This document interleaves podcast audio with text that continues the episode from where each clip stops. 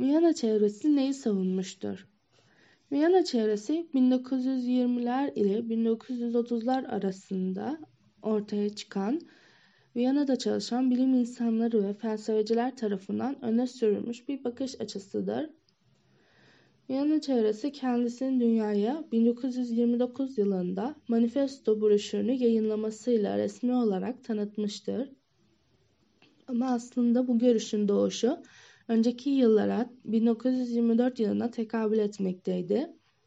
Viyana çevresi ilk başta Murat Schlick tarafından kurulan bir tartışma grubuydu. O zamanlarda Viyana pek çok e, yenilikçi bilim insanı ve felsefeci yetiştirmişti. Ve bu insanların çoğu bu tartışma grubuna katılmaktaydı. Tartışma konularının da en önemlilerinden biri bu gelişmeleri bilimdeki birbiri ardına gelişen önemli gelişmeler varken felsefenin bu gelişmelerin pek çok gerisinde kalmasıydı. O dönemde bilimsel keşifler bilimin birçok alanında devrimler yaratmıştı. Bu keşifler döneminde bilim felsefesi içerisinde de değişimler yaşanmıştı. Örneğin Kant'ın sentetik a priori kavramı popülerdi ancak zamanla bu görüşler bilimsel gelişmelerin gerisinde kalmıştır. Viyana çevresi de Mach'ın empirisizm görüşünden, Pierre Duhem ve Harry Pourienkel'in felsefesinden etkilenmişlerdir. Böylece de yenilikçi bir biçimde bilim ile felsefe arasındaki boşluğu dolduracak bir bakış açısı geliştirmişlerdir. Bu bakış açısı aydınlanmanın özünü benimseyecek, metafizikten tamamen arındırılacak, sadece deneyime dayanacaktı.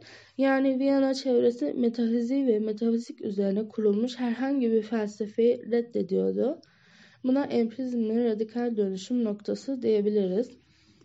Viyana çevresinin böyle düşünmesinin sebeplerinden biri de bilimdeki bir gelişmenin daha sonradan yanlış çıkabileceği çıkabileceği, çıktığı ve tekrar e, bunun üzerine çalışmalar yapılmasıydı.